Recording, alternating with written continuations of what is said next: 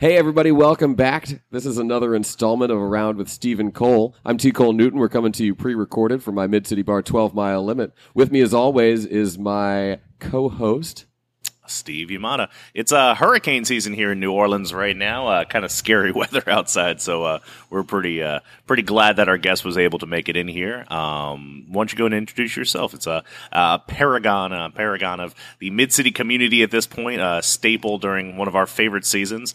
Uh, go ahead and introduce yourself, sir. Hey, everybody. I am James Clesi, and I'm happy to be here. I'm looking forward to getting into what, what, what this whole podcast thing.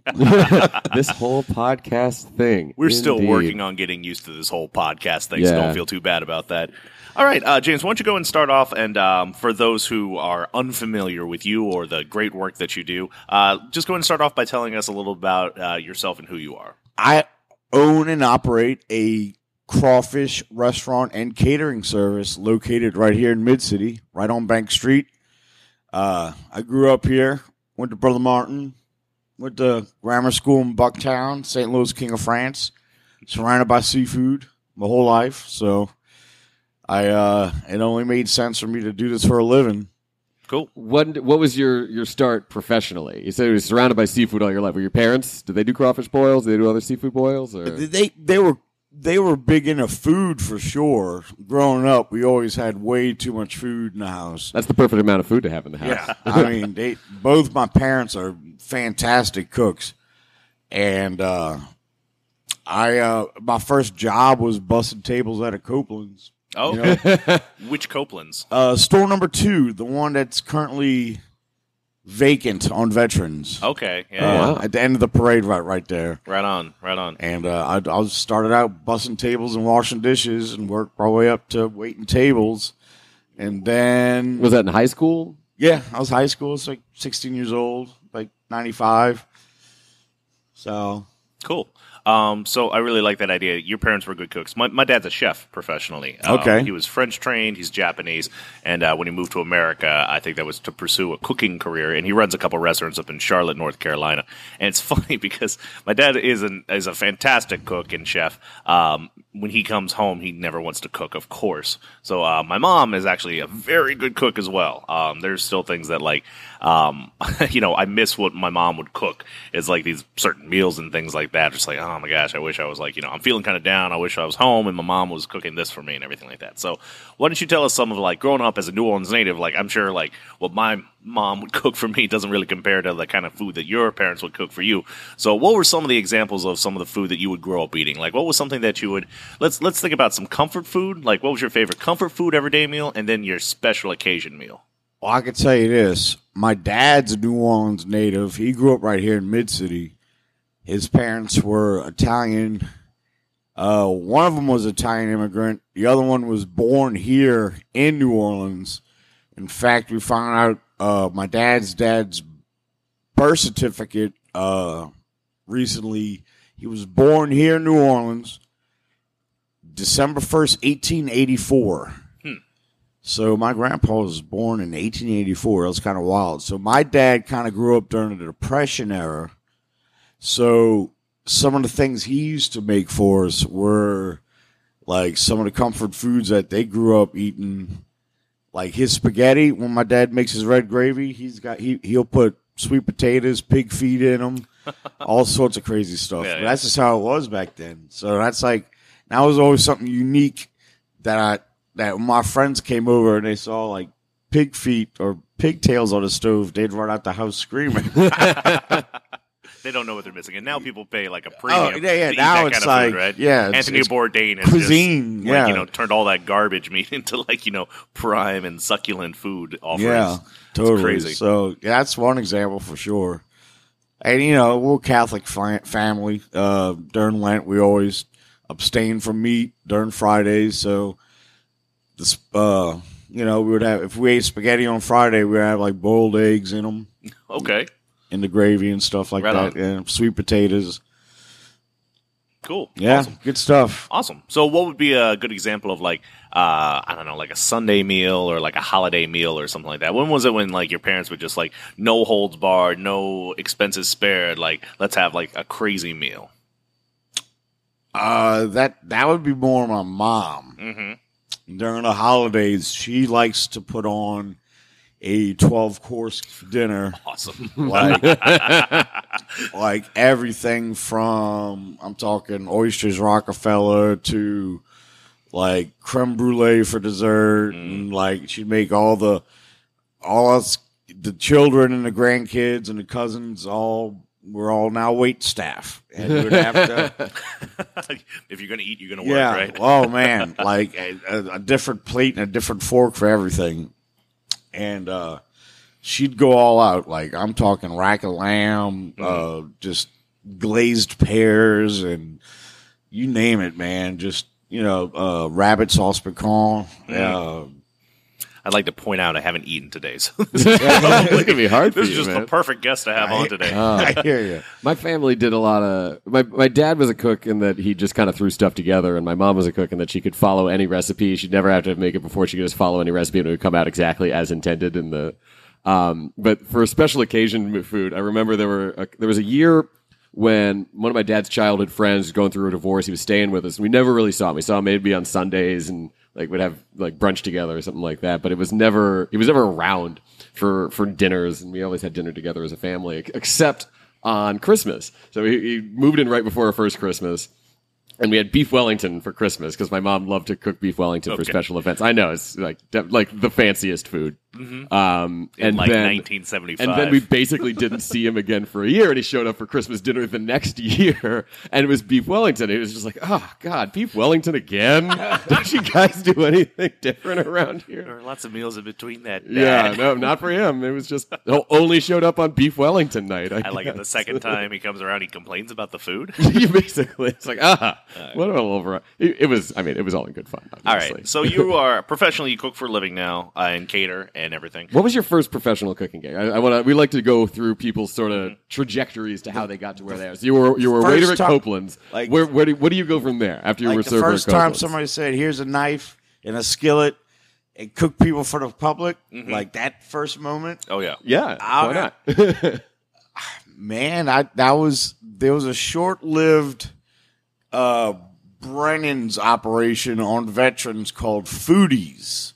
I don't know if y'all remember that. It was like this Before my food time, I think. emporium. Like it was like gourmet food to go. Okay. These big elaborate uh display cases and you could get, you know, suckling pigs or you know, whole roasted duck to just just browse, pick it up, box it up, and just roll out with it. Or you could sit in a little cafe area. Mhm. And I was in charge of the the I was under the platter chef, and uh, I had to do minor cooking, as in like just mostly just garnishing prepared food Huh. and displaying it under the case. And then uh, and I, I wore a chef chef's hat and a chef coat, which was pretty, you know, because I wasn't really cooking anything, but I was I was putting my hands on food that people were eventually going to eat. Mhm. And that uh, counts. yeah. that's good. That's cooking. Yeah, totally, totally. And uh and then leaving New Orleans to go to college, I um my first job in college was boiling crawfish. Well, actually, they wouldn't let me boil the crawfish. I was just picking up the garbage. Okay. Where, where'd you go to college at? I went to Nicholls State University in Thibodaux, Louisiana, hmm home of the Fighting Colonels. fighting colonels. Oh yeah, Just a whole bunch of Colonel Sanders just yeah, yeah. beating people with drumsticks. yeah, yeah. No, the, the named after Francis Francis T. Nicholls. Mhm. Uh, we don't have to get into all that, but uh, that was a mascot that during my tenure left and Mhm. got changed to. It used to be a mascot. Used to look like, you know, this little this little guy in a gray suit with a white beard and a sword, and then he got turned into M Bison from Street Fighter. That's kind of rad. I like it. That's I. The uh, there's some debate about Ole Miss doing the same thing because they were the rebels and now they officially don't have a mascot. But the students wanted to keep the name of the rebels and just change from like the the Confederate soldier to Admiral Ackbar. That was the rebels. Was, That was that? That wasn't really real. It wasn't well. The, the students were all behind it. They're like two know, or three students. Nah, I was. I still think they should have done it. Is my point. I think there, there's a, there's sort of a way to, to there's repro- like there's nothing inherently wrong with being a rebel. You know? All trick plays. It's a trap the whole time. Yeah. Right on. So, you was this a professional business you were working for, doing the uh, crawfish boiling business? Yeah, well, I um I got to school. I was living in the dorms, and I didn't have a job. I want to uh, rush in a fraternity, Mhm. and the elder members of the fraternity were like, "Hey, you need money? Do what we all do. We go work for Heads and Tails Catering, Hmm. who which is owned by some of the alumni of the fraternity, which." is uh, basically they do large sta- large scale catering for like corporate companies like power companies or offshore companies Mhm. and it was an easy way to make some extra cash you know just to get through college life Yeah.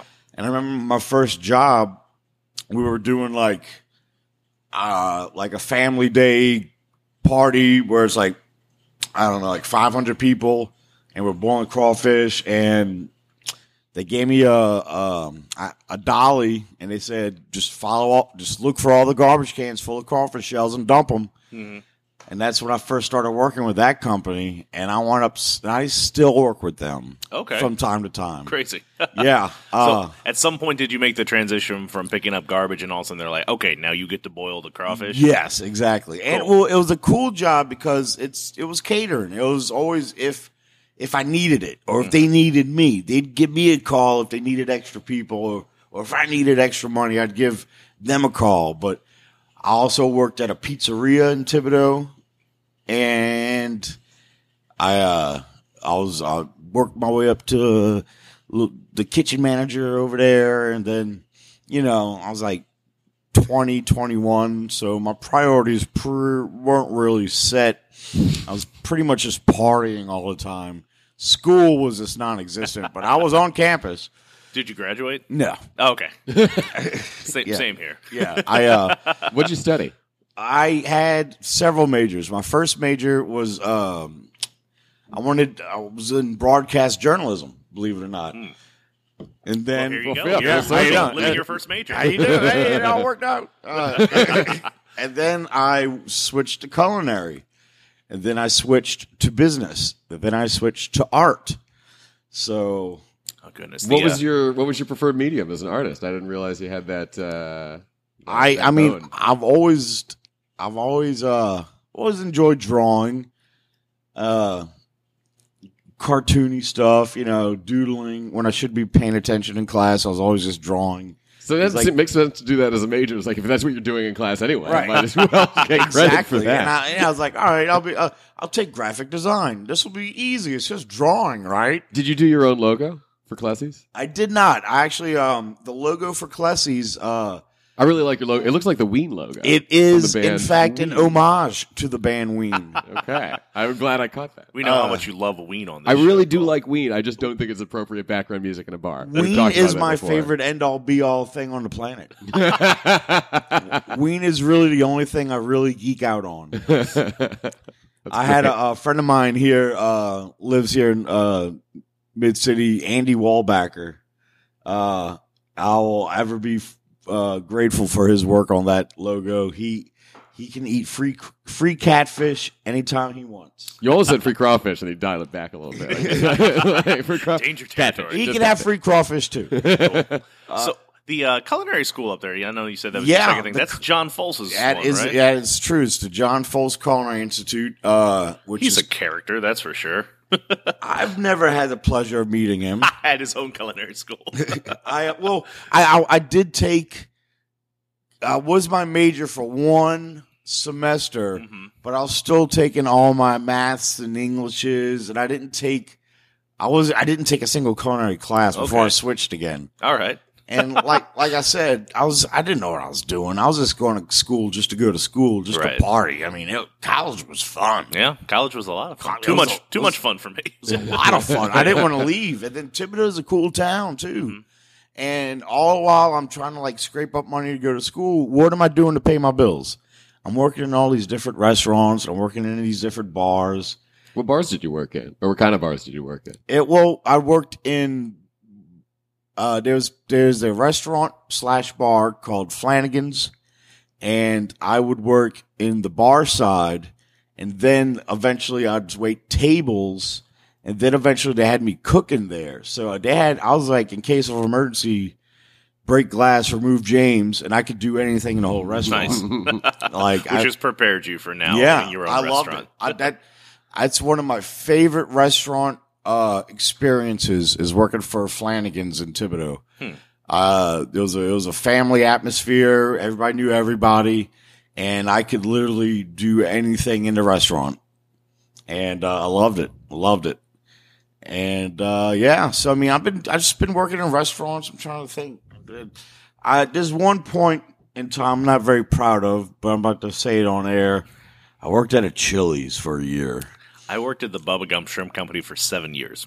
Okay. So, I, mean, I got I got mad love for chain restaurants. I got into it recently online with somebody who was trying to disparage Dave and Buster's, and I was like, no, not having it. I was just like, you know what? I mean, I have no problem with chain restaurants. yeah, I it it's just something about working. I mean, it was fun. Everybody was, you know, it was a bunch of bubbly little college students waiting tables, Mhm. and in the back, you know, a bunch of you know non college students, and uh, that intersection of like, yeah, and, and and it was cool. I mean, it paid the bills. The menu had pictures of the food on it, which you know. Looked better than When- the food when it actually came out. exactly. The people say, I want that. And they would just point at the picture and I say, Of course, sir, I'll be right back with that. You know, Yeah, so when I was working at Bubba's, as we as we called it colloquially, um, we uh, the weirdest complaint uh, I was managing. I used to travel around. I helped manage at a couple of these different restaurants, but I was in Chicago, and I got called over to a table that was very upset. And I was like, okay, let's get ready for it. You know, and the very liberal comp policy. You wouldn't have to say much to get something comped at, at that restaurant. Uh, just make the customer happy, right? Uh, the complaint was they they said the food did not taste the way the picture looked. oh my, oh my goodness. Yeah, I just, I just, I think like you know, in, in that kind of job, you just have this like this this veneer on, but that just melted when I heard that. I was just like, excuse me, like what the fuck? I licked that picture and it does not Yeah, taste like Yeah. It was a scratch and smell menu, I guess. I don't know. Yeah. Anywho. Yeah, it, it, it was cool. I mean, I, I mean, the tips were great, and I didn't want to work in the kitchen. I was tired of. At the time, I was just, you know, over the kitchen because you get so much money in tips. Yeah, And when I applied at Chili's, I'm like, yeah, I want to be a waiter. I don't want, I don't know how to cook. I don't know how to cook. and uh, one day they had a meltdown in the kitchen and somebody's like, I quit. I'm out of here. And they left and like, oh, who's gonna who's gonna work the grill? I'm like, I, I, I can I could probably help out, get through the night. And they're like, hey, James knows how to cook. All of a sudden, there goes my schedule. like, and it's like all of a sudden, I'm just in the kitchen again. just cooking up them baby back, baby back, Yeah, baby back. exactly. Uh, I was in Charlottesville, Virginia last year for a wedding, and um, there was a point where it was one of those like afternoon before wedding activities officially kicked off. And it was with my wife and a couple of friends, and she decided she desperately needed queso dip. So we embarked on a mission to find a Chili's, and we could not find a Chili's in Charlottesville, Virginia. We- We wound up at like a like a TGI Fridays or Ruby Tuesdays or something like that, and actually had a very positive experience. But they didn't have queso dip, and it was a, it was a little disappointing. The UVA is in Charlottesville, right? Yeah. yeah. And there's no Chili's. At least not close to the part of Charlottesville we were in. Oh. I don't know. You'd pretty think that- big. think there's It's- Chili's it's everywhere. I feel like there's a Chili's within a, within five miles of every part of the United States. All right. All right, I, I'm gonna just before we get back into the serious part of this uh, podcast. What is everybody's favorite chain restaurant? Go. Ooh. Uh, like Yikes. fast food or like fast casual Any- any family chain, style. Like I mean, I do have a soft spot for McDonald's, but I really there's something about TGI Fridays that's just that particular kind of like. Even their burgers are kind of sweet. You know, it's like everything about it is, is sort of lowest Sugar common denominator, but in a way that totally works. And like, I, I just, I, I it's, I, it's, it's a little ironic. It's, that's not one of those things that I unironically appreciate. That's not really well thought of. But like, I have a, a very fond place in my heart for TGI Fridays. Maybe it's because I went there before a school dance once in high school, and it was like that. Yeah, okay, sure. This is what ever, people and ever do. since, yeah, it was just that was the place. uh, Outback. Definitely Outback Ah, Steakhouse. Bloomin' Onion Man. The, the crocodile, the, the was supposed to be Crocodile Dundee themed restaurant, but Bloomin' Onion, big rye bread loaf, salad, and uh, prime rib. It's like the only place you can go that consistently you can get a prime rib. It's probably the worst prime rib you could ever get, but still, I mean, you know, you get a prime rib there. All right. I'm I'm racking my brain because I I I'm I, I can honestly say I've never eaten at an Olive Garden.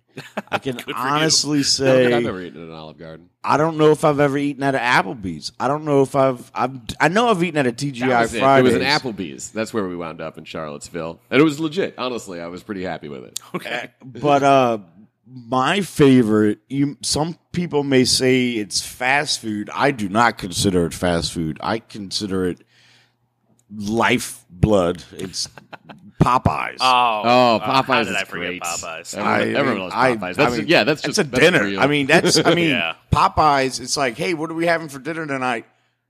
Popeyes. And everybody And you goes, would have the like, everybody like on the dinner table, the whole spread, and you would eat it like a family dinner. Yeah. Would you do that with any other fast food? Would you say? Would you come home with a bunch of McDonald's? And everybody would gather around the table. I don't know. Maybe if you did, no offense, but It's like that. Uh, Oh man. Oh wait, I just thought of another one that I really like, but I can't remember it now. We're just gonna talk about fast food Ah, yeah, this- yeah, Pop, I'll just yeah, I'll- Popeyes is amazing. I'll confess right now, I um I fell asleep really early yesterday. Like I was especially one of those naps that was only supposed to last like a little bit. But I woke up at midnight and I'm like, what in the heck am I gonna do with myself now? I'm starving. So I'm like, okay, well, I'll just I'll just hop over to Interstate, go to Wendy's because I like me I like me a good Wendy's burger. I I like, like Wendy's. Yeah. yeah, Yeah, Wendy's, is Wendy's is a fine. good burger, Yeah. They butter the buns. I think that's a nice touch. Yeah. and I like the the square patties and you know. yeah, I feel like you get more for your dollar. there. Yeah, and and, uh, and I'm I'm in line, and I'm like, you know what I really want to? It's a Big Mac. so there's a McDonald's right across Veterans from the Wendy's. Yeah. So I was a, just a midnight glutton. So I got me a, a triple stack, Dave Dave triple stack, and then went across the street and got me a, a Big Mac. This No- is after because I bumped into you yesterday at Subway. Subway. Yeah, yeah, yeah. we were both getting a sub at the same time. What's wrong with you people? Yeah, Subway's a good. Not I don't really good. Subway's a, it's you can get a lot of food. There's vegetables it's, it, for your dollar. It's it's not Well, bad. I'm glad that I'm glad flavors. you brought that up. We're talking about food, and especially in a city that's famous for our cuisine. I just wanted a Subway. Yeah. I didn't want. No po' boy. I, I just yeah. It's like it, it's really close to my house. It's really cheap, and Five dollar footlongs. yeah, exactly. I just Not want anymore. I just want substance. You know, like sometimes I wish you know. On, uh, I'm, I'm sure y'all are Futurama f- fans, Yep. uh, and they always advertise Bachelor Chow. yeah. It's just like it's like a big old bag of just like substance just to fill your gut. I wish there was bachelor chow sometimes. Like I I get so hungry, I just Yeah. want to fill the gut. You know, Right. It As long doesn't have to be cuisine. I'm I'm not a snob food There's snob. a uh, there's something that uh, Costco sells these big bags. You can find them in smaller bags, but it doesn't. It just doesn't feel the same. But they sell something called somersaults, which are these sort of like biscuit pellets with sesame, not sesame seeds. It's like uh, pumpkin seeds or something like that. Sunflower seeds. There's somersault, sunflower seeds in this like dense biscuit form. is like an inch wide, and it definitely feels like bachelor chow. It's like it's if you look at the ingredient, if you look at the nutritional list, it's like this is actually pretty well balanced. It's got some protein, it's got some fats, but not too much. It's got some you know like carbs, but it's all like whole grain carbohydrates. It's like this is just food. It's like Yeah. a bag of food in pellet form. It's it's the closest I found to bachelor chow. well, I need to go find some yeah, of go that. get some summer somersaults. They're addictive too. They're pretty Goodness. I have a hunger thing sometimes. I'm a slave to my stomach. Once mm. once I'm Yeah. once the stomach says go, I'm I'm I, I can't. I have to obey.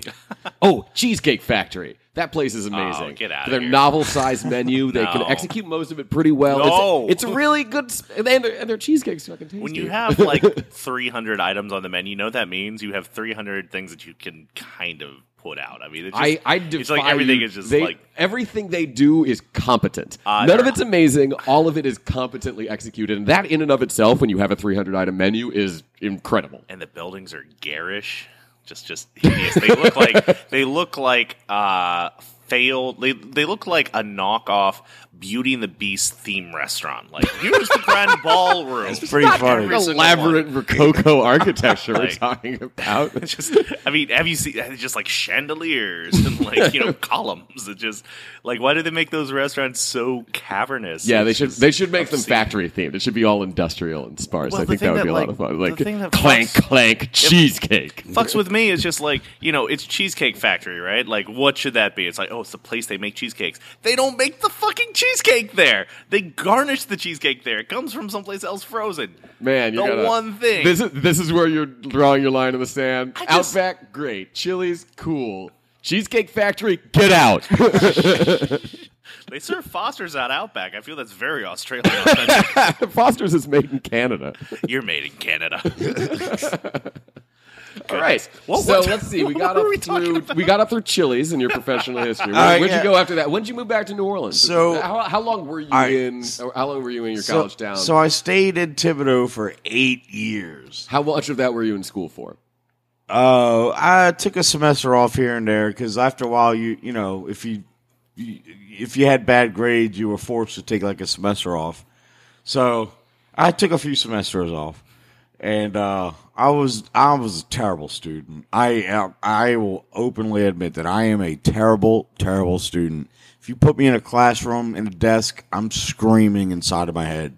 I just can't. I can't. I'm just. But uh, well, I stayed in Thibodaux for eight years, and then I moved back to New Orleans in 2007. And I didn't do food right when I came back. Right when I came back, I uh, worked with uh, uh, family friends, the Dautreves out of Chalmette, and uh, St. Bernard was still looking pretty rough after the storm. So we did a lot of uh, contractor work and just a lot of hammer swinging and stuff. And then I did that for, I don't know, a year or so. Moved back to Metairie, where my dad resides. And um, when, remember me mentioning I worked for Heads and Tails Catering out of Thibodaux, the big corporate catering company. They get contracts for disasters. Talking about hurricane season, whenever a hurricane or ice storm or tornado would knock out over 250 or 300 households slash units, the local government will hit a panic button, mm-hmm. and all these people come in to fix the problem. Because all the telephone poles are down, and the first thing you need back is electricity. So all the union workers will come down, or non-union workers, depends on whatever wherever we were, and uh, logistical the logistic people would bring in tent people, generator people, porta potty people, mobile shower people, laundry people. We were the food people. We would pack up and go to any state, get ready, and like feed like two thousand workers breakfast, lunch, and dinner nonstop till the job was done. And um, we had a few storms when I moved back. I think Gustav was one of them during that era, and then uh, a couple of ice storms, obviously up north. And uh, I even did Hurricane Sandy, went all the way up to Long Island, and we stopped everywhere along the East Coast to feed people till we finally got to Long Island, where we fed seventeen hundred people with a crew of nine. wow That's insane. yeah Yeah, we were just not sleeping. We were just like ah, ah, Yeah. ah. That's crazy with those disaster things as well too, because you get paid the whole time. It's like twenty four hours of pay, isn't that? Oh how my it works? goodness, like it's that? Like um. all the I mean, travel. Mm-hmm. don't get me wrong. It's a it's very fulfilling. It's a very fulfilling way to make your dollar. It's an adventure too, Mm-hmm. because you pack, you get that first call, and it's like, all right, now you're on standby pay, Mm. and then you pack your duffel bag, you go to go to the corner store, load up on your toiletries, Mm-hmm.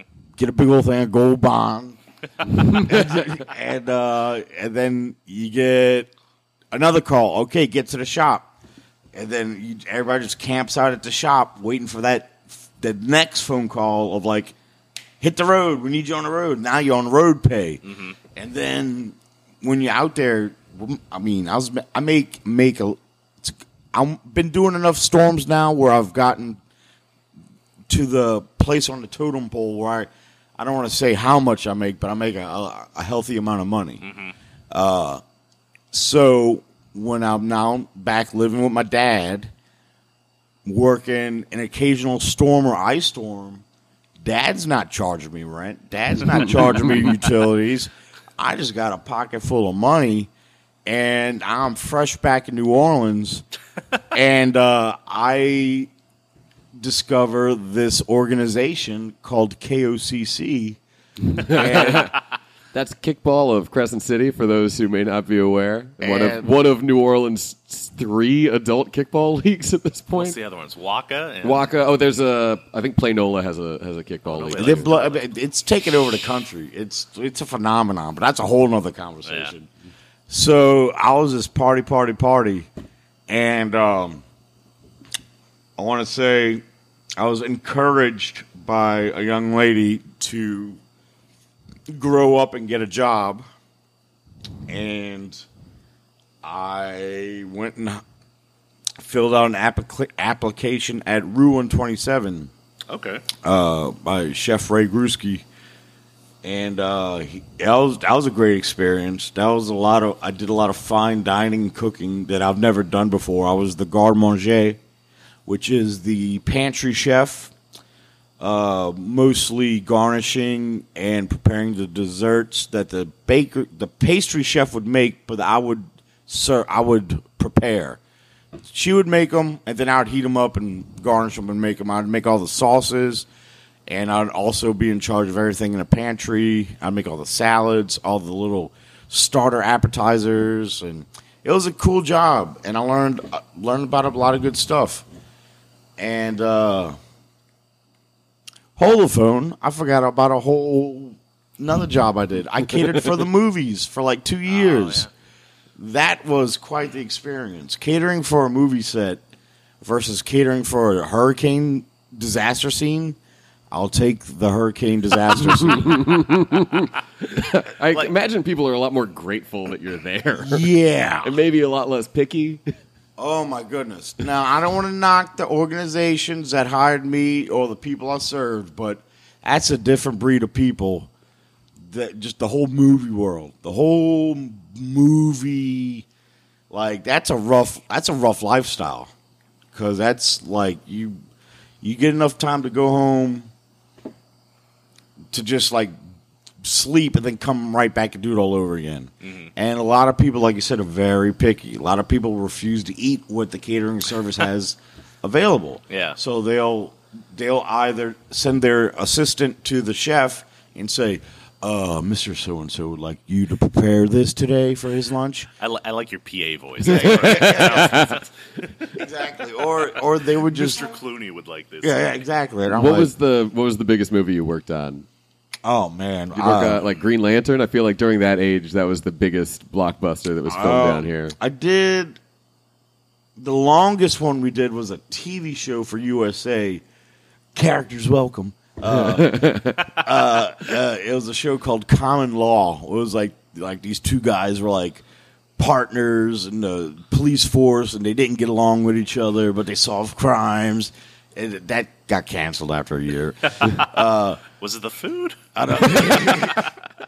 But uh, I worked on the uh, Will Ferrell movie in Zach Galfin Zach Galifianakis uh, the campaign. Okay. Oh yeah, That was fun. That was cool, man. Yeah. Like I, you know, uh, that was that was a good experience. I worked on. Uh, I tell you, the movie that made me quit, that made me say I don't want to do this anymore, was when I worked on the movie The Butler.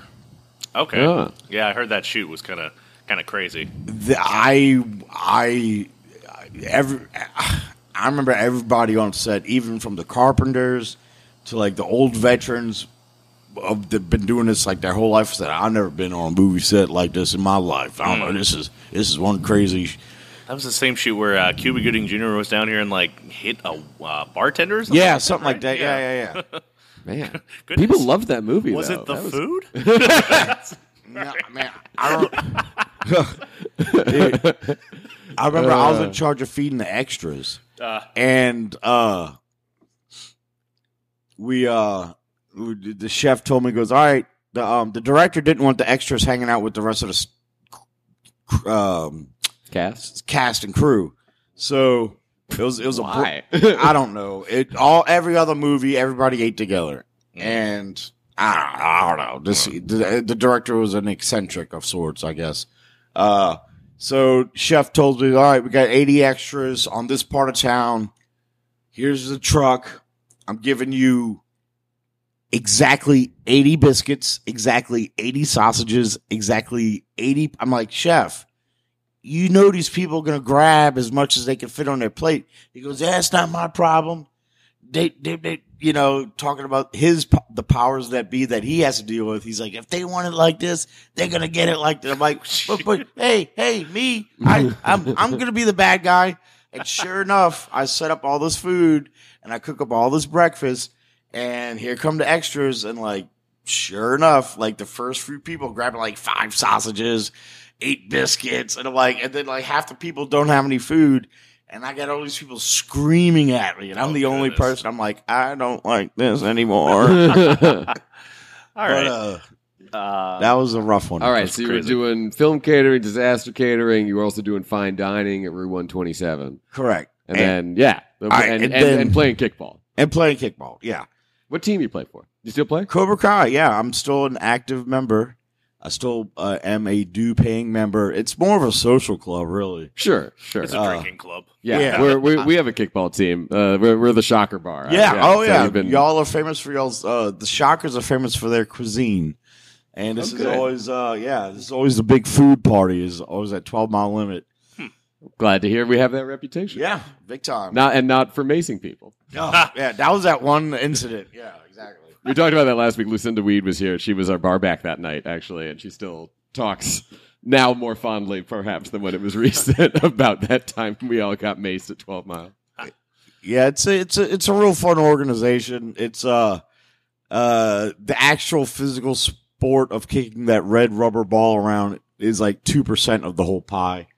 Mhm. and uh you know and i do not play as much as i used to but i'm still gonna pay my dues i'm still gonna get my jersey because it's uh you know i during my lag time when i wasn't working much i was really involved with the the the league i, I was um i was helping out with a lot of the social events a lot of the setting up and breaking down you know and just Mhm. you know doing like the the 20% work that the 80% enjoys you know what i mean Right, Mm. absolutely.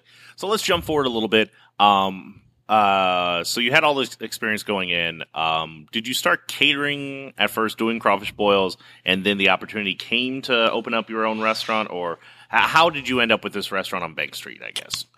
So I don't know if you I mean, I'm sure y'all remember there was a period of time where a lot of the bars in mid city had like these dormant kitchens hmm that Still a whole bunch of bars throughout New Orleans. There's just kitchens that Just- are not used. and they're perfectly good kitchens. They Yeah, got, it's they just got hard hood, to get them up to code. they We got they got took hood us vents. to do. They got three compartment sinks. They got everything. If you just need some elbow grease and some people in there just to clean it up, and you'll have a kitchen. yeah, and then you'll have a separate LLC walk into the building, make a deal with the bar, pay rent to the bar, and then you could have your own little restaurant inside of an existing bar. Mm-hmm. I feel like we were on the forefront of that. I'm not to toot my own horn too much, but I feel like getting a nice, not just to the like the Sysco burgers that everyone had, Right. But actually have a nice, well conceived food program housed within a bar that were sort of only at the time were only sort of semi related businesses. Like we did that, we did that seven years ago, and since then, Killer Po' Boys and. Uh, Rum and the Lash and Tana and Treo, and there's just a, there's a ton of people doing that exact same model now, and I think I don't remember anyone doing it before us, though. To be perfectly honest, no, Yeah, it's not just microwavable pizzas and, uh, like you said, you know, cheese fries. It's it's Yeah. it's people are making restaurants inside of bars, and I uh, I tried working with several different bars, uh, several different business plans, and uh, for one reason or the other, it just didn't work out. We didn't see eye to eye, or just didn't just didn't come to fruition. Did I say that right? Fruition. Yeah. Yeah. Uh, that was a good movie too with Tom Hanks. The Road to Fruition. perdition. Perdition. Or I don't know. One of those. I never saw that one. Was that good? No. You, did, Sorry. you didn't like it? It was a graphic novel. It was pretty good, but uh, not. That was like Paul Newman's last movie. Anyway, I think Paul Newman's last movie was Cars. I. Ugh. All right, sorry. Uh, all right, all right, way off track. Yeah, yeah. All right, so um, I got, I just got frustrated to the point where I'm like, gosh darn it, I wanna, I wanna, I wanna do my thing. So what kind of food were you trying to do in these bars? Was it was it boiled seafood like you're doing Mo- now? Mostly seafood, fried seafood, boiled seafood, uh, jambalaya. New Orleans. food. Yeah, you know, Crawfish pie, filé gumbo. you got it, you got it. The, the whole the whole shtick. Uh, and our my first few gigs were uh, the nice people at Finn McCool's allowed me to set up shop, even though they had their own food operation going on. They had Boo Koo Barbecue right. at the time, and they'd let me come out once a week and do crawfish. And I was go out there, I'd sell some crawfish, and then next week I'd come out with crawfish and jambalaya. And then next week I'd come out, I'd, I'd stay up all night, make a bunch of crawfish pies. I'd have crawfish, jambalaya, crawfish pie. Mhm. And then I brought the grill out and I was marinating wings. And I was like, I didn't have a food truck. I had a Suburban, but the stuff I could fit in that Suburban, I would have, uh, a, literally a menu of, uh, grilled wings, grilled boudin, boiled crabs, boiled crawfish with all the sides, sausage, corn, and potatoes, Hmm. crawfish pies, jambalaya, uh, yeah. And I'd do it all by myself. I'd make this little 10 by 10 tent surrounded by tables. Uh, I had ordered a banner that said my name, Clesi's Catering, real creative, but it kind of rolls off the tongue. I think it works. Um, I had my little money box, my little square, and I'd go out there and I'd sell till I sold out. I'd load it all up. And, uh, I had made myself a little LLC, and uh, I had I did it all, you know. Started saving up some money, and then I started hitting up other bars, and then before I knew it, I I was doing gigs all over the city, mostly with the crawfish during crawfish season. Mhm. Uh, and once Mid City Pizza, which was once located behind Bank Street Bar, they acquired the building that used to be Crescent City Pie and Sausage. Right. When they moved across the street, I jumped on their old spot, like just jumped on it, you Mhm. know, and said, "Hey, look, I got this menu. I this is my menu. This is what I want to offer. This is what I can think. I, I, this is I think it's a good fit. Blah blah Mhm. blah." And it worked out, and I finally got my. It's my first brick and mortar Awesome. address. Got a building. Cool. How What's long that? have you all been open for? We have been open there for two years, four months, uh, through two weeks and six days. Not a good student, you say. I used to have it down pat. I uh, what's today? Today's like the the twenty 21st. twenty first. Yeah. So, so that's three weeks. Oh, So you know, wow. uh, so it's two years, four months, and three weeks. cool. Yeah, that's congratulations. And you got you got a lot of acclaim over there. Like what do you, you got? I mean, there was uh, the the Star Chefs thing. You got uh, notice for right? The was that? Am I thinking of something I, else? it, I'm, it, trying it, to, I'm I'm been, trying to think of the, some of the accolades that you've gotten I've, over I've the been very humbled. Uh, we have been creating quite the buzz, I guess you could say. We're getting on more and more people's radar. Uh, we've been on a couple little travel shows, like we're here in New Orleans, and when in New Orleans, you got to get crawfish. We're here at Clesi's, and I'd be like, "Hey guys, this is how you eat crawfish." I think I heard Kirsten Dunst was over there. Uh, eating crawfish. Not Kirsten Dunst, Reese Witherspoon. They're all the same. yeah. Right. we actually came over here to Twelve Mile Yeah. Limit. This, that's how we met. Actually, there was a there was a film crew in town. They were doing a travel show, and they wanted to do a crawfish boil at a bar. Uh, for whatever reason, Finn McCool's couldn't do it that day, so we were sort of, I guess, next in line geographically, if nothing else, right down the wanted street. To see they they were interested in, in fact, how I started by kind of like scooting around the city in my truck, Ah. boiling crawfish, and that's how we met up. I was Yeah. like, "Well, Twelve Mile Limit, we'll see if Yeah, we could do that. Yeah. And I remember I was kind of like the the producers kind of they put me in a, a bad position. You helped me get out of it too, so I really appreciate it. But that's one of the reasons I was like, oh yeah, this James Clesi, he's a good guy. Is because they set up a situation where they were like, okay, here's what we want you to do. We just need to get you a crowd of people. We're going to give away free crawfish. We're just going to get it on film. It's going to be like on a Sunday afternoon. So it's like, all right. I, I can turn out a crowd of people for free crawfish on a short notice. That's not Oh, a problem. yeah. Oh, yeah. So I got a crowd of, going, yeah. right. So I got a crowd of people out, and they brought over like a few, pounds of crawfish, and they gave away crawfish to you know the first dozen people in line before they ran out, and then they were like, "Okay, great, we got the shots we need. We're gonna get out of here." And there was like this crowd of people. Like, Oh, man. Oh so people yeah. were upset. Yeah. So, but James here, to his credit, he was just like, "Oh, don't worry about it." He went back to his shop, got like a big cooler of crawfish, brought them all back, and made sure everyone that was still here got all the crawfish they wanted. It was really it fucking saved the day for us. I really yeah, I remember there was one young lady who was very upset. She was very upset. She was enunciating her syllables. she was raising hell. This is such a fabricated piece of garbage. I will never, I will never patronize your establishment. This was so. I'm like, I'm so sorry. I'll get you more crawfish. Ah.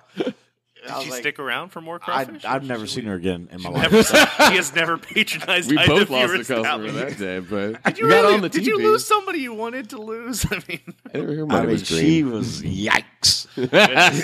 all right. I think that's uh actually a really perfect transition. Something I wanted to kind of wrap up here with. Um, so broad question: What does crawfish mean to New Orleans? Crawfish boils in New Orleans. I think there's that uh that shirt. Um, maybe it was Storyville or one of one of the t-shirt The- the, companies. the, seasons shirt. yeah, the season shirt that like New Orleans seasons are. Uh, it's Saints season. Yeah, Crawfish football, season. football season, Yeah. carnival season, season. crawfish season. Okay, so, all right. Saints, Saints season, carnival season, crawfish season, and festival season. Snowballs. Oh, Yeah, snowballs. yeah, yeah, Oh, snowball season. Snowballs, That's summer. I got yeah. Um, and I think that's I, the first time I saw that shirt, and it's just like you know they don't say anything. It's just like pictures of things. They're just like that is fucking perfect. I mean, that is like I know that is basically the first three years of my life in New Orleans. Like you know back at the turn of the of the millennium. Yeah, when, Um, when the Saints were a huge deal for everyone. Right, right, right. It was like uh, that was all those things were like, ah, these are, these are the things I love about this city. Um, and I think that like crawfish boils are just like really awesome. Like just because you know, like there's so much that can go into it. People do it different ways. Like um, they bring people together. Like crawfish isn't expensive. Like the equipment to boil crawfish isn't that expensive really either. Um, so yeah, what are your thoughts on that? Yeah, Both of that- you guys. Just uh, crawfish as an institution. Yeah. Like, why, why is crawfish such a big deal down here? people love crawfish. People love tradition. People love sharing their traditions with people uh, from out of town. I can't tell you how many people I get at the restaurant who are bringing in guests or visitors or family or friends from out of town.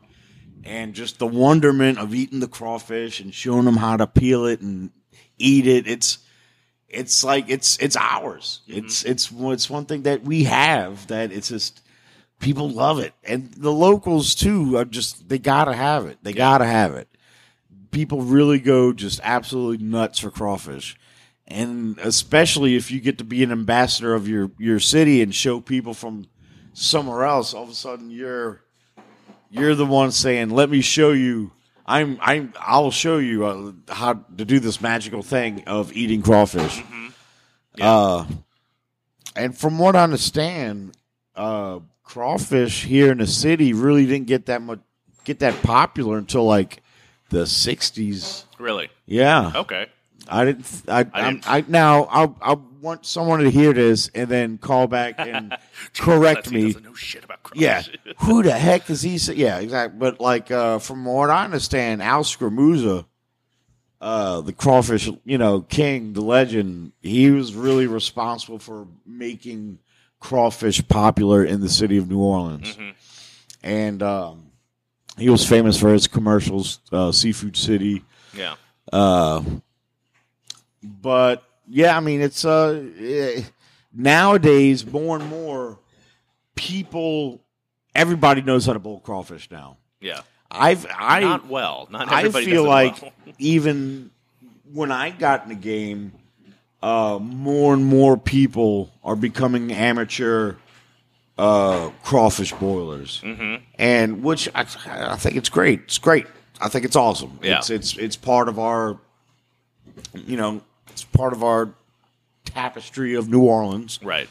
Uh, Uh. now, I remember reading something in some kind of uh, magazine saying that the production of new crawfish has like more than quadrupled over the last few years. Well, that's a question that I had as well. So you grew up here. What was crawfish season? What is crawfish season to you? Like, I feel like I've only been here for like 15 years. Mm-hmm. It's like crawfish season has extended both sides. Like, like now you get crawfish in December, which, like, Yeah. you know, when I first came down here, nobody ate crawfish in December, and now people are eating it all the way to like late July. It's like nobody ate crawfish in July. Exactly. when when I was little, I'm sorry. Mm-hmm. No, no, uh, no, do your thing. When I was little, I mean, I remember my family might have two or three crawfish bowls a year. Mm-hmm.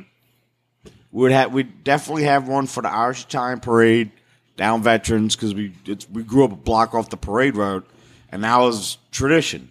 We'd always have a crawfish bowl for the Irish Italian parade. Mm-hmm. Now our neighbors and friends would hang out in our front yard, and that was like one of the three boils we would have all year now it seems like people uh, do it every weekend. Yeah, Every weekend. yeah.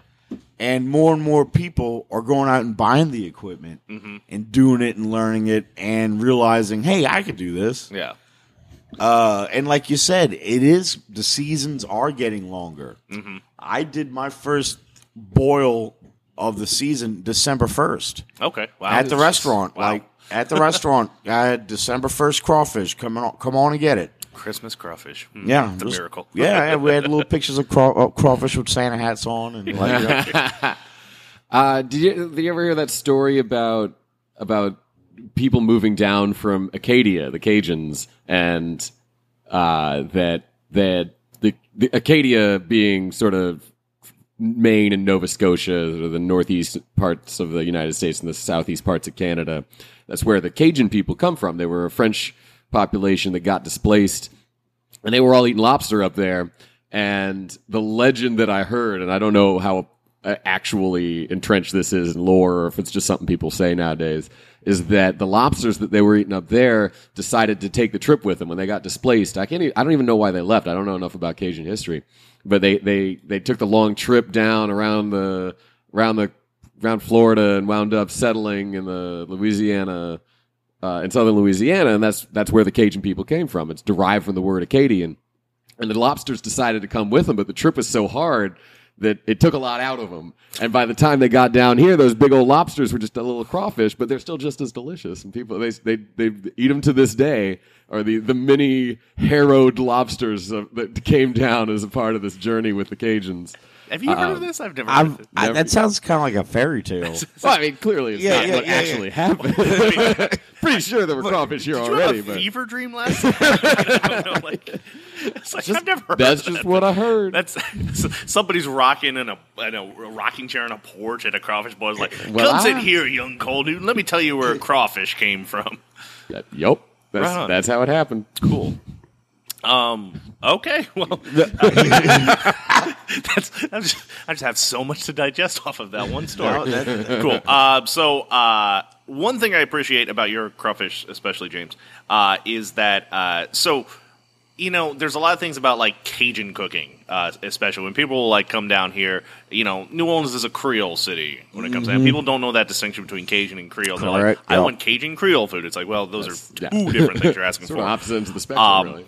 So with crawfish boils and like a lot of other things, like people say, where can I go to get this at a restaurant? Uh, typically, my answer would have been like, you don't, you just don't, like, you don't get jambalaya at a restaurant. I mean, there's no restaurant that I know of right now in the city that makes good jambalaya. And do you want that jambalaya that's been sitting on a steam table all day? Probably not, right?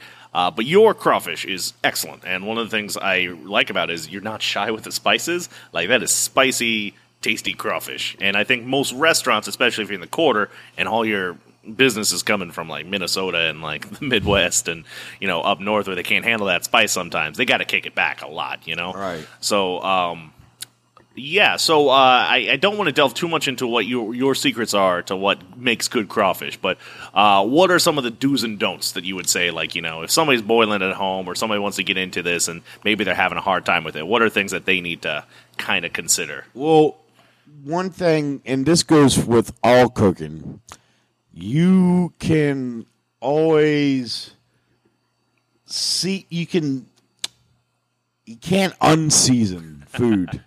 you can season food, but once you season it, you can't unseason it. So if you put too much salt in there, you can't like unsalt it unless you dump the pot and start over again. That's an expensive mistake to make. Yeah, it is, and it's a pain in the butt. And uh, you got to know your measurements. You got to know what you take. You, you got to just constantly taste it, and that's what I tell everybody. There's no, I don't have a timer. I can't tell you it's going to take five minutes on this and ten minutes on that. I always say never leave the pot. Don't abandon your pot. Keep, always stay right there. Keep an eye on what you're doing. Make sure you, you're you're boiling clean crawfish. You don't want to throw a bunch of muddy, ugly, dirty crawfish in there with dead frogs and fish in it. Uh, purge your crawfish good, and you don't need salt. I'm pretty sure everybody's come to learn that now. Yep. That, Well, most most crawfish boils that you get at the store are gonna have plenty of salt in them. Well, Well, yeah, I'm used tell 'em- to purge them. There was this Oh, thing you about don't like purging them with salt. Yeah, yeah, yeah. yeah, yeah. for years and years and years, everybody said you had to purge them with They salt. would puke up their guts and everything. Right. That's what they would say. But they um that that got I want to say a few years ago like a scientific study they put it out said like no more salt, no more salt. So you're really just you're just giving them a bath. Yeah. You're fresh giving them a bath, and uh, you can see little particulates floating around in there. And you flush the water till the uh, the the water turns crystal clear, or however whatever method you use to purge your crawfish, and um, make sure they're all alive. And you start with your pot. You want to uh, measure your seasoning out. I'll I'm you basically want per sack four and a half pounds of your favorite blend. Hmm. Nice. I like to go a little bit more. I'll go about five or six pounds And bless you for that. of my favorite blend, yeah. and you get it up to a boil. Now, I'm not talking about the potatoes and the corn and the sausage. I'm talking about strictly the crawfish. Mm-hmm. Get it up to a boil. Put your crawfish in. Once it comes back up to a boil again, turn off the fire. Cool it down. Throw your frozen corn in there. Mm-hmm. People say, "Why don't you? Why are you using the frozen corn? Why don't you use the fresh corn?" Well, my first year operating, I was buying big crates of fresh corn and shucking them and cutting them, and it's the quality just so not. The frozen corn's so much better Yeah. Frozen corn, and and it it's it, it serves a, a, a purpose. It cools down your crawfish to stop the cooking process, and it, and the kernels don't shrivel up, and they're sweet and they're delicious. Yeah. Yeah, people eat fresh corn in the crawfish. I always it comes out like mealy and Yeah, like kind of and, like, the- chewy and yeah. weird. The yeah, the kernels shrivel up, Yeah. and it's just like, blech. yeah. So yeah, I'm pro frozen corn all the way. Uh, and then you can hose down the outside of your pot with a hose. Some people dump a bag of ice in the pot of water. That's not I. Hey, I've had some that people do it and it was delicious. That's just not my style. I like to hose out the outside of the pot enough until you hose the pot. You, you can see that water evaporate in an instant, and the pot becomes dry. Once you get it where you can run that hose around the pot, and that pot stays wet, and you can hose that pot and say like your ABCs real fast, and it still stays wet. You've cooled it down enough, and you want that crawfish to sink because once you boil them, they all rise above that water line. Mm-hmm. You want to move them around a little bit. Don't want to break them up. Don't want to mash them up with your paddle, but gently bring the crawfish from the bottom of the pot up to the top. Let them steam. You can see a big cloud of steam come off. Once that steam kind of settles, push it back down and do it again. Just release all that heat. Get all that heat out of there. Mm-hmm. And uh, the more they soak, the more flavor they get, and you're constantly tasting the crawfish. Constantly taste it. Mm. And you want that tail meat to pop right out the shell. Mm-hmm. You want to cool them down. You don't want them to keep cooking, or they'll they, they won't come out the shell too good. You got the you could have the best ingredients, the best equipment, but if you cook them too long or cook them too short, you you just got a big pile of mess. You Yeah. know, it ain't worth a damn. Yeah. You want you want that that tail meat to really pop out the shell real good. There's a trick to when you add your lemon too. You don't add it at the beginning of the I boil. do like not add it at the do. When you, I- when you I put add- lemon in yours. I put my lemon in during the soak, and it just made sense to me. And it, it like it, if I'm no scientist, I don't think I have to prove that to anyone. But I, I, uh, I used to put the lemon in prior to the boil, and I remember one day I was like, "Oh shucks, I forgot to put the lemons in. Mm-hmm. Well, let me just put them in at the end." I'm like, "Wait a second, I could taste the lemon." He doesn't cook all the citrus flavor. Yeah, I didn't boil it all up. And then it's like during the soak. So while the crawfish are soaking, they're soaking up that lemon juice. Hmm. And it just makes so much more sense to put your citrus in at the end. Cool. Hmm. And that's just how I do it. Like I said, if there's some crawfish scientists out there listening to this podcast, please call me and tell me the what's going on if I'm saying something different or if I'm saying something wrong. It is, it is one of, one of those kinds of things that will upset many crawfish purists. It's so funny how like people have different things, like the cooler technique that a lot of people do on the West Bank, where it's like you take your crawfish and then you pour it into a cooler and let it like heat up or cool down in there. It's like I don't, I don't, I don't know. Yeah, Like, there, there's some way. There's some people that uh, they'll have a pot of seasoned water that's cold, Mm-hmm. and they'll boil in one pot. And once they get it up to a boil, they'll take it out that pot and let it soak in a cold pot. huh? And I, I mean, heck, makes sense to me. Yeah. Sure, I'm not brave enough to try it.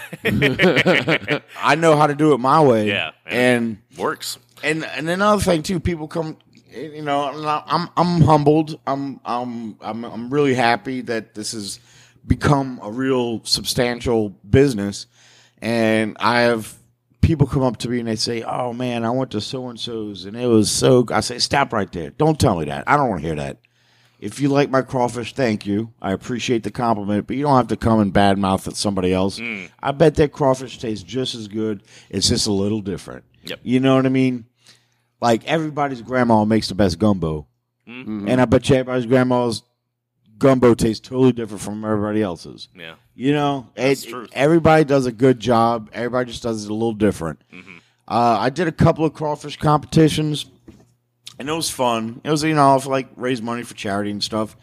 But uh, be honest with you, I don't care for competing uh, for crawfish. Mm-hmm. And uh, people are like, why don't you sign up for those? craw-" I'm like, I, don't- I, I like, I, nah, I'm good. Cool. All right, one last question, and then we're going to wrap it up here. Um, so weird things in crawfish boils. Thoughts on that? It's like some yeah, you people don't are you like, don't put a lot of you don't put like pineapple or mango or eggs or Brussels So- sprouts or none of that in your boils. At the restaurant, I like to keep it really simple, just to keep my inventory low and simple, and just keep it just super, super traditional. So what do you what do you put in yours at the restaurant? Because you got to have something. At the restaurant, I, I corn, sausage, potatoes. Now the personal, the super secret. Yeah, James what, do- what Clesson. do you Now- do at your house? What do you Now, do? if I'm doing it at my house or it's a catering event where people say, like, I'll throw anything in there artichokes, Oh, I love Brussels artichokes. sprouts, Yeah, Brussels sprouts sweet potatoes, mushrooms. mushrooms, of course, edamame, green Edamame, I've beans. never Seen heard that. That's a edamame. good That's a one. great idea. Pineapple's great. Oh, I love Yeah. pineapple and crawfish boil. uh,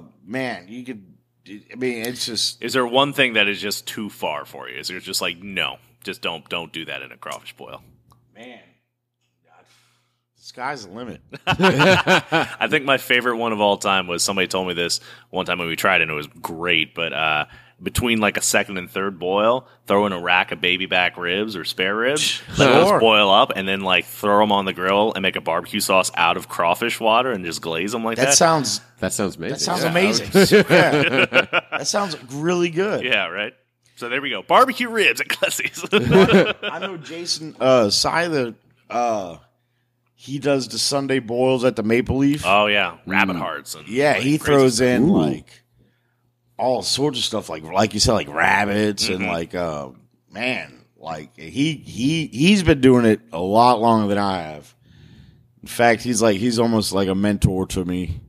Uh, a lot of the guys, a lot of the guys in the crawfish game, we're all trying to keep a nice network of friendliness. Mm-hmm. Nobody's out to back, you know, stab each other, and Yeah, so we all get along pretty good. cool. Yeah. Well, I think that's pretty much a good place to wrap up at this point. Yeah, I think so. Right on. We always like to uh, finish off with parting shots real quick. It catches our guests off guard a little bit. Uh, it's a good time for them to talk about like where their establishment is, and uh, you know, just kind of like a Yeah, little- what's what's coming last up in season? You got crawfish. I guess is still around a little bit right now, but uh, what else you got fresh right now? Well, we're we're about to get into crabs, um, shrimp. We can't, we we always have the fried shrimp and our fried catfish, our award-winning fried catfish. If I- Really, really good fried catfish. uh, I'm a gloat on that for a moment. We were voted best catfish in the greater New Orleans area by NOLA.com. Congratulations. Thank you, thank you, thank you. uh, but uh, we're, we're we're doing lunch specials now. Smothered chicken with white beans, a jambalaya with the uh, catfish with a plate with a green salad. You know, stuff to facilitate us to get us through uh, the summertime. We're also starting our snowballs are back. Oh, we have nice. classy snowballs. Any any crazy flavors? No, uh, we we're working with some students from Jesuit, and uh, we're kind of letting them run with it. And uh, it's a cool little program we worked out with them. Uh, we have just basic traditional flavors right now, but they're starting to bring in fun stuff like gummy worms and you know like all sorts of crazy stuff Yeah. to throw in there. cool. Right on. And where can all of our listeners find your fine establishment? We are located at 4413 Banks Street. Cool. And your hours? We are open on we're open Tuesday, Wednesday, Thursday, three o'clock till ten o'clock. Friday, Saturday, Sunday, noon till ten o'clock, and we are closed on Mondays. You show up on Mondays, you're going to be a sad panda.